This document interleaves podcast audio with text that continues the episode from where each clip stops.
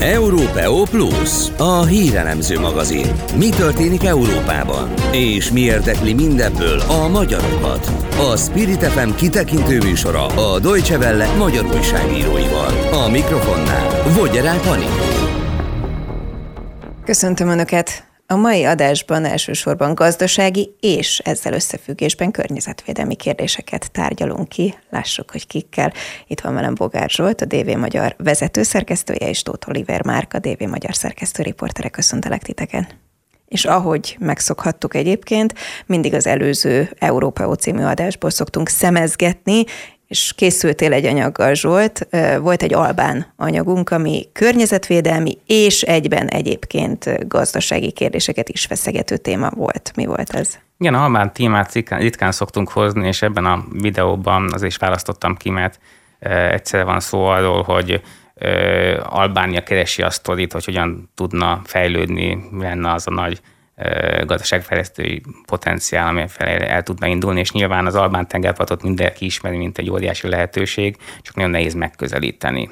És már régóta szeretnének a közelben egy reptéret építeni, csak hogy ez a reptér, ez a tervezett reptér, a Viosza folyó közelében fekszik. A Viosza egy óriási természeti kincs Európában, az utolsó vadvízi folyó, hm és ugye ez nagyon sok természetvédőnek, környezetvédőnek csípi a szemét, hogy oda egy ekkor beruházást terveznek. És ennek egyébként előzménye is van, hogy ez egy vadvízi folyó, ezt energetikai szempontból is ki akarták használni, és vízi erőműt szerettek volna odaépíteni. Ezt sikerült megakadályozni, és valószínűleg az Orbán kormány úgy döntött, hogy bár a folyónak a felső szakaszán nem épül meg az vízi erőmű, de lent a, az alsó szakaszhoz közel, erről a reptérről nem mondanak le és egyébként ott Albániában az első igazán nagy nemzeti park, pont a Vjosa folyó mellett ott alakították ki az első nagy nemzeti parkot, de ebből kivonták ezt a területrészt a helyi környezetvédők nagy felháborodására. És igazából ez a riport azt tárgyalja, hogy a helyi embereknek ez mit jelentene ez a beruházás, illetve a környezetvédők ezt hogyan látják. Nézzünk meg ebből Szerintem egy nézzünk belőle egy részlet. rövid részletet. Páratlan természeti paradicsom Európában, a Vjósza folyó deltája Albániában.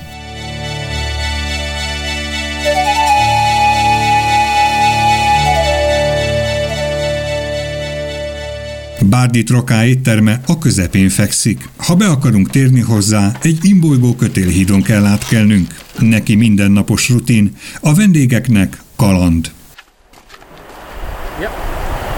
Az étterem egy szigeten van. To promiennyimi tím, že vedem úcíčeš nášho forneve szezon. Véleményem szerint a régiónak a reptér az egyetlen esélye, mert nagyon szegények vagyunk. A repülőtér segíthet ezen változtatni, ezért gondoljuk úgy, hogy nagyon jó lehetőség. És köszönöm, hogy muncit miért. Erald Dzeka ornitológus szerint a repülőtér kész katasztrófa, mert részben egy tájvédelmi területre épül. A Viószá alsó szakasza a földközi tenger egyik legnagyobb ökoszisztémája, menedék számos olyan madárnak, amelyet máshol a kihalás fenyeget. Azért is lehet ugye fontos kérdés, mert nyilván minden mindennel összefügg, és egyrészt szerintem mindannyian értjük a környezetvédők problémáját, ugyanakkor pedig azért a gazdasági része is abszolút érthető. Pont Olivérrel egyébként, amikor legutóbb itt volt nálunk, hasonlóan gazdasággal összefüggő kérdésekről beszélgettünk. Igen, igen, ott is, ott ugye Boszniából volt egy folyó, ahol viszont autópályát építettek, és ott is gyakorlatilag a környezeti hatás versus a, versus a gazdasági megtérülés volt itt a fő kérdéskör.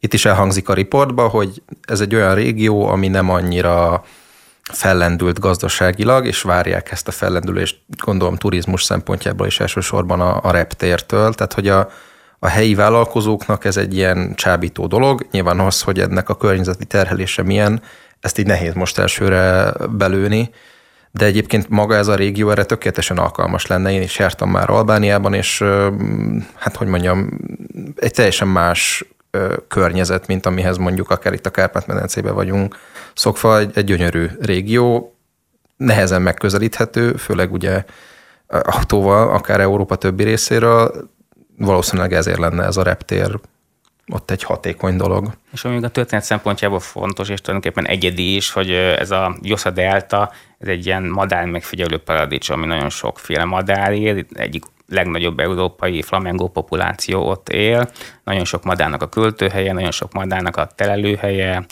pihenőhelye a vándormadaraknak, akik Észak-Afrikába tartanak, és e, természetvédelmi terület lenne normális esetben, de egyébként reptér biztonságilag sem biztos, hogy ez olyan jó megoldás annyira közelben egy ekkora madár, ennyi madár mellett egy repteret építeni, hiszen a madarak azért veszélyesek repülős, repülős biztonsági Igen, most rákerestem közben, és valóban iszonyatosan sok flamingó van a környéken. Olaszországban láttam talán ilyet egyébként, mondjuk Szardénia szigetén, és azt hittem, hogy ez amúgy mondjuk csak a Karib-szigeteken működik, de ezek szerint Albániában is. Hát itt Igen. a riportban pont egy, egy ilyen ornitológus szólal meg, aki ennek a környéknek a rendkívül divers értékeit mutatja be. Hát az, hogy, hogy itt ez mennyire befolyásolja majd a, a madaraknak az élőhelyét, hát szerintem ezt így nehéz Budapestről megmondani, szerintem ők se biztosan tudják ez egy mérlegelési kérdés. Igen, és az, az, az, szerintem az a jó még ebben a riportban, hogy megszólalnak nem csak tudósok, nem csak politikának a hangját halljuk meg, hanem helyi emberek is, akiknek nyilvánvalóan ez nagyon fontos lenne, hogy, hogy ott munkát kapjanak, hogy egy kicsivel nagyobb jólét legyen nyilvánvalóan, és szeretnék ők is természetesen, hogy ez a természeti kincs megmaradjon, de, de nekik fontos lenne a reptélés és az ezzel kapcsolatos fejlődés. Valahogy azt érzem, hogy egyébként ez a környezetvédők kontragazdaság, ez egy ilyen örök ellentét, egy ilyen állandó harc, tehát hogyha most így csak gondolkodom, ennek kapcsán eszünkbe jut mondjuk, hogy a Városligetnél micsoda hajcihő volt, amikor ott mondjuk beruházást terveztek, és akkor próbálták a zöld területet megvédeni a többiek, de bárhol, egyébként Magyarországon is hogyha a zöldből csak, és nem mondjuk kiemelten védett természetvédelmi területről beszélek, ha zöldről van szó, akkor nyilván még egy, egy fát is próbálnak védeni, akár még itt a kerületben is egyébként. Ezt tudom, hogy a tizedik kerület például felcímkézi a fákat, hogy ezt ki kell vágni, de ott van a magyarázat, hogy azért kell kivágni, mert nem tudom, öreg, életveszélyes, és helyébe ide és ide fogunk ültetni egy újat. Ez egy feloldhatatlan probléma szerintetek? Szerintem ez a 21. század igazából a legfontosabb kérdése, hogy azt a jólétet, amit az emberiség elért, nagy része elért, ezt hogyan tudja megőrizni egy ekkora populáció, 8 milliárdan élünk a Földön mellett, úgyhogy, úgyhogy közben klímafédelmi problémák vannak, tehát a fogyasztást kellene visszafogni, ami azért nehezen elképzelhető a jólét megőrzése mellett. Hát igen, mert addig mindenki nagyon környezetvédő, amíg nem arról van szó, hogy akkor tedd le az autódat, és mondjuk közlekedjél tömegközlekedéssel. Szerintem ez a másik tapasztalat. Hogy látjátok, hogy például a kommentelőket érdekli ez a téma, ami környezetvédelem, de úgy környezetvédelem, hogy mondjuk gazdasági kérdéseket is feszeget egyben, mert szerintem tényleg azt látjuk, hogy nagyon sokan környezetvédők vagyunk addig a pontig, amíg nekünk az kényelmes. Én sokszor azt látom, hogy inkább a kis közösségben működik ez, szóval hogyha ez a, amit mondasz te is, hogy itt a, a lakókörnyezetében érintve van, akkor, akkor azért mondjuk harcosabban kiállátjuk ugye az akkumulátorgyárak uh-huh. körüli dolgokat. Így globálisan persze hát egy kommentmezőbe lehet mondani sok mindent. Általában ott kevésbé a racionális érvelés merül fel ezzel kapcsolatban, itt sokkal inkább érzelemből kommentálnak az emberek, és hát itt főleg az akkumulátorgyárak kapcsán ez, ez egy heves, heves vita, erről beszéltünk már múltkor is. Igazából nyilván Magyarországon jelenleg ugye minisztériuma sincs a környezetvédelemnek, és most ezek az új szabályok, amiket a akkumulátorgyárak mentén mondjuk úgy hoztak meg azzal kapcsolatban, hogy milyen előírásoknak kell megfelelni. Tehát ezek nem abba az irányba mutatnak a hivatalos oldalról sem, hogy itt a gazdaság versus, versus környezetvédelem témakörben inkább a környezetvédelem irányába dőlne el az a bizonyos mérleg. Az Európáóban többször szoktunk foglalkozni egyébként bármilyen aspektussal, ami környezetvédelem mel összefügg. Igen, nagyon sok témánk van egyébként, klímavédelmi témák, nagyon sok innovációt mutatunk be, ami egyébként ezzel kapcsolatos, szinte az összes adásban van ezzel kapcsolatban egy-egy téma, egyébként a mostaniban is lesz. Ezt még ne, nem, még ne akarom lelőni, és majd... nem is fogok majd beszélni, ezt csak így elejtettem, mint egy megjegyzésként. ez is lesz ez is lesz. Igen, igen, igen. Én is ezt akartam megerősíteni egyébként, hogy ez a, akkor, akkor harcosak igazából az emberek a saját problémájuk, tehát ez a szolidaritás kérdés, hogy ami más de mondjuk kiállnék én is mellette, ugyanebben az ágazatban is kevésbé működik, mint az oktatás területén, egészségtelen, és és itt tovább. Hát Igen. Hát ez, ez Magyarország. Igen, szerintem ez nem csak környezetvédelem specifikus, hanem nyilván akkor érdekel, vagy akkor szólok hozzá, hogyha engem érint. Mint hogy egyébként a gazdasági helyzet mindenkit érint, és Oliver forgatott erről egy zajszűrő adást. Miről szólt ez? Hát itt a fő kérdés felvetés az nyilván a gazdasági válság mentén alakult ki. A kommentelőknél ez sokszor visszatérő volt, azt figyeltem meg az utóbbi időben, hogy, hogy ezt a mostani gazdasági helyzetet vélik úgy, hogy ez egy ilyen fordulópontot jelent azzal kapcsolatban, hogy eddig sokszor mondták a fidesz kapcsolatban, hogy jó, jó, csinálja, csinálnak ezt, csinálnak azt, de legalább kormányozni tudnak, és ez egy ilyen toposzként fennmaradt így az elmúlt években, és hogy sokan érzik úgy azt, hogy ez már nincs így. E, ezzel kapcsolatban kezdtünk el forgatni, vagy ez volt a ilyen kezdőkérdés felvetésünk, és Kertész Balázsral beszélgettünk, aki, aki egy közgazdász, és egyébként a Détes Magyar Múzsán szerző.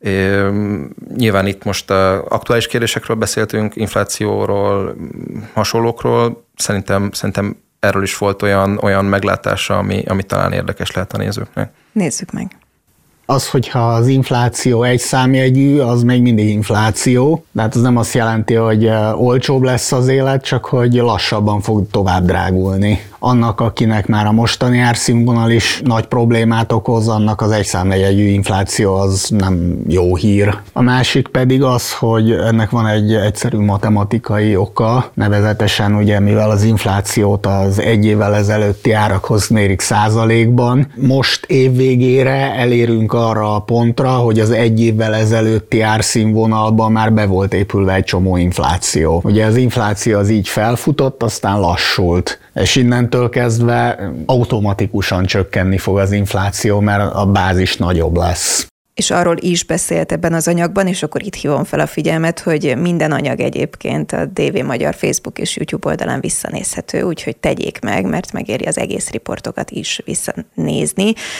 Arról is beszélt a szakértő, egyrészt, hogy mondjuk az egyik legerősebb, vagy az erős, vagy szinte az egyetlen lába a magyar gazdaságnak az a német autógyártásból, az autóiparból származik.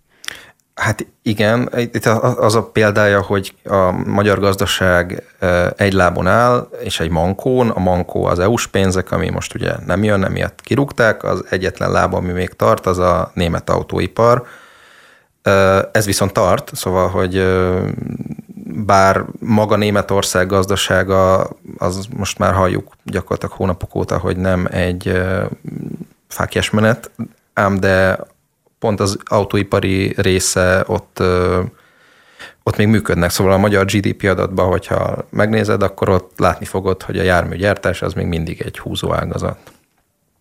Mint ahogy arról is beszél egyébként, hogy ez az úgynevezett egyszámjegyű infláció, amit ugye rebesget Orbán Viktor már jó ideje, hogy már pedig ez így lesz. Ez a térségben gyakorlatilag már mindenhol máshol a szomszédoknál megvalósult. Igen, itt az is érdekes, hogy, hogy ugye belőttek egy ilyen célt, hogy amit itt el is mond a Kertész Balázs, hogy ez egy nagyon jó cél volt belőni az egy, egy számjegyű inflációt, csak ugye ez nem fogja megoldani a problémákat. Tehát nem fognak csökkenni az árak, az árak ugyanúgy magasak lesznek, legfeljebb a korábbi bázishoz képest nem lesznek, nem lesz olyan nagy a növekedés. Itt az az érdekes szerintem, hogy, hogy ez a fajta ilyen gazdasági tudatosság mennyire van meg mondjuk a kommentelőkben. Én azt látom, hogy, hogy ez sokszor témafüggő is. Egy ilyen témánál mondjuk itt ugye a Détes Magyar Múzsától jött a szerző, nyilván ők is megosztották, nyilván az ő olvasóik is beszálltak a, a kommentelésbe, és sokszor náluk az volt az érdekes, hogy, hogy az volt a visszajelzés, ugye, amit mondtam az elején, hogy a kérdés felvetésünk, hogy megdőlni látszik-e ez a legalább kormányozni tudnak toposza, náluk ez már nem kérdés. Szóval, hogy az ő mikrokozmoszukba az a, az a álláspont, hogy hát igen, ezen már túl vagyunk, ez már mindenki számára világos. Én nem vagyok benne biztos, hogy egyébként ez minden néző számára ilyen egyértelmű, de talán, talán ez a műsor is segít ezt jobban megérteni.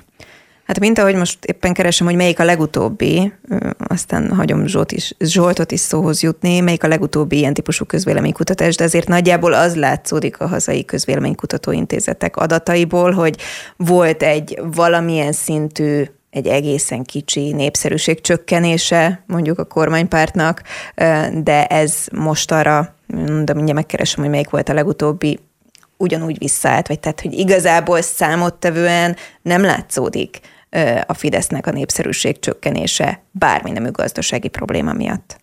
Igen, ez, ez egyértelmű, hogy más, más probléma, és más probléma érzékelése, magyarázata, narratívája. Fidesz nagyon sokat töltött azzal, hogy, hogy el, eltolja magától a felelősséget, és előre elmondja, hogy amit látni fogunk, az nem az ő hibája, hanem a szankciók hibája, a háború hibája, és annyi minden dolog hibája. Erről szerintem nagyon sokat beszéltünk.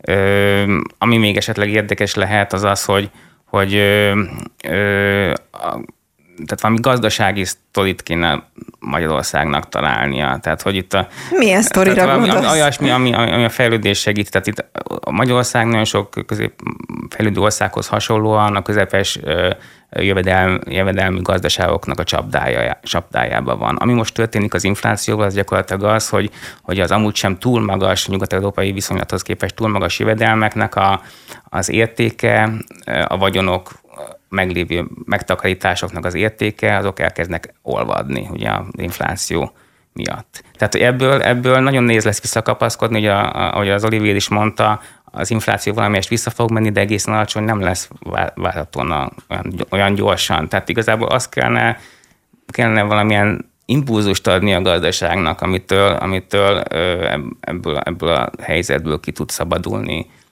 a jövedelmek azok nőni tudnak. Ez lenne tulajdonképpen ennek a megoldása, csak először mint nem hogy ez fog történni. Az anyagodból ki is derül az is, ezt is mondja a szakértő, hogy egyrészt ugye minden negyedik magyarnak van csak megtakarítása, vagy nem, hogy volt, vagy minden negyedik a, nincs, a, a, igen, ez úgy hangzik, erős hogy, hogy minden szerintem. negyedik magyar él hónapról hónapra, tehát elfogy a fizetésre a hónap végére, és nem tud meg félretenni. Ezt egyébként kétlem nekem. Szerintem ez a szám, ez, ez sokkal erősebb. Tehát, hogy kevesled. Az... A, a, minden negyedik magyar nem, vagy, én azt gondolom, hogy sokkal rosszabb helyzetben úgy értem, vannak akkor a magyarok. Úgy értem, igen, igen, igen, igen, egyfelől, másfelől pedig attól, mert az infláció csökkeni fog, attól ugyanúgy drágulnak majd a dolgok, és beszéltetek arról is egyébként, hogy nem mindegy mondjuk a térség sem, hogy hol beszélünk róla, sőt, európai összehasonlítást is hoztatok, ha jól emlékszem, Igen. hogy a legszegényebbek azok nem csak Budapest, vagy Magyarországon számítanak a legszegényebbnek, hanem Európa szerte. Hát itt két dolog van, ami még eszembe jutott az előző kérdésedre. Az egyik, hogy, hogy ez az alternatíva hiány arra, hogy most ugye látjuk, hogy megdőlni látszik ez a kormányozni nem tudnak toposza, de hogy van-e alternatíva. Ez, ez szerintem túlfeszíti a, vagy túlfeszítette a mi adásunkat, de egyébként erről ez, ez egy következő lépés inkább.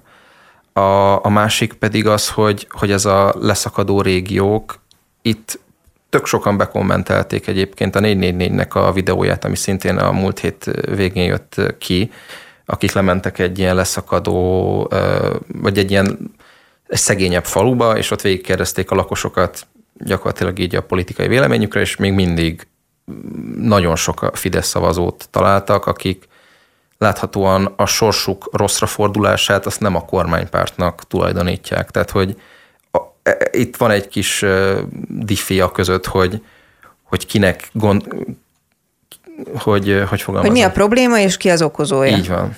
Ezt, Vagy ezt hogyan, a... hogyan élik meg, mint ahogy azt is kértétek egyébként, hogy akinek megélhetéssel kapcsolatos véleménye gondja van, az jelentkezzen, vagy írjon kommentet. Ilyen típusú kommentek jöttek, akik érzik azt egyébként, hogy mondjuk az elmúlt egy-két évben drágább lett minden, szerintem nem kell messzire menni, hogyha elmegyünk egy bevásárlásra, én is szembesülök vele heti szinten, brutális összegeket hagyott az ember, és amikor a végén fizetek, és nézem, hogy jó, de például nem tudom, húst nem vettem, ami így mondjuk megdobhatja a számlát. Nagyon sok ilyen személyes példa van, igen, aki leírja, hogy, hogy mi került többe a vaj, nem tudom, egy-egy bevásárlás során, Ebbe az adásban most kifejezetten törekedtünk arra, hogy több helyről keressünk kommenteket, ne csak mondjuk a Facebookról, most a YouTube-ot uh-huh. is átnyálasztuk, sőt még a Redditről is hoztunk kommenteket, szóval hogy olyan online platformokat, ahol mondjuk sok ilyen vélemény van, és egyébként tök érdekes, mert teljesen más típusú vélemény Na. jelenik meg mondjuk egy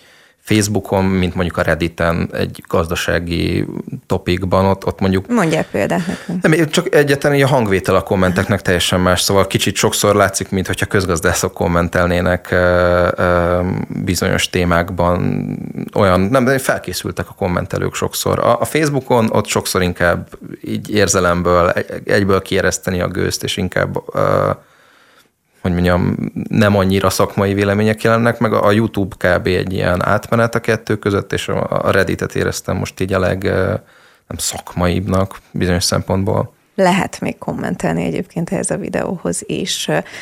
És készülünk az Európa óra ezen a héten is, mivel igen, tehát hogy aktuális témák is előkerülnek, tehát nyilván nagy erőkkel foglalkozunk a közelkeleti konfliktussal, lesz anyagunk a lengyel választásokról, és de igazából most hoztam, meg szeretnék a figyelmetekbe ajánlani, egy ilyen nagyon kedves kis ö, mozi, egy ö, közép-olaszországi faluról, ö, amely most már évtizedek óta, sőt már évszázadok óta megválasztja Olaszország legcsúnyább emberét. És ott ö, működik a Csúnyák klubja, ami, ami már több mint 35 ezer taggal egyébként rendelkezik világszerte, és a 60-as, múlt század, tehát 1960-as, 70-es években ez eredetileg egy ilyen házasság közvetítő klubként indult egyébként, és az 1960-as, 70-es években pedig amikor ez a fogyasztói társadalom egyre jobban bekezdett bejönni, és a, és a szépségnek az ilyen hajszolása így a középpontba került, akkor ez a klub ez kifejezetten ez ellen szólal fel hogy a belső szépség a fontos, és nem pedig állandóan hajszolni a tökéletes szépséget. És egy nagyon édes videó, és, és nekünk vannak ilyen minden adásban, vannak ilyen videóink, általában nem mindig... Muszáj. Igen, muszáj, nem szoktuk mindig ezt kiemelni, de szerintem szeretik is, mi is szeretjük, és, és most én ezt hoztam, ezt akartam mondani, ezt mindenképpen nézzék meg, és persze az összes többi mozinkkal együtt. Csütörtök este az ATV-n Európa. Nagyon szépen köszönöm, hogy itt voltatok, önöknek pedig a figyelmet viszontlátásra.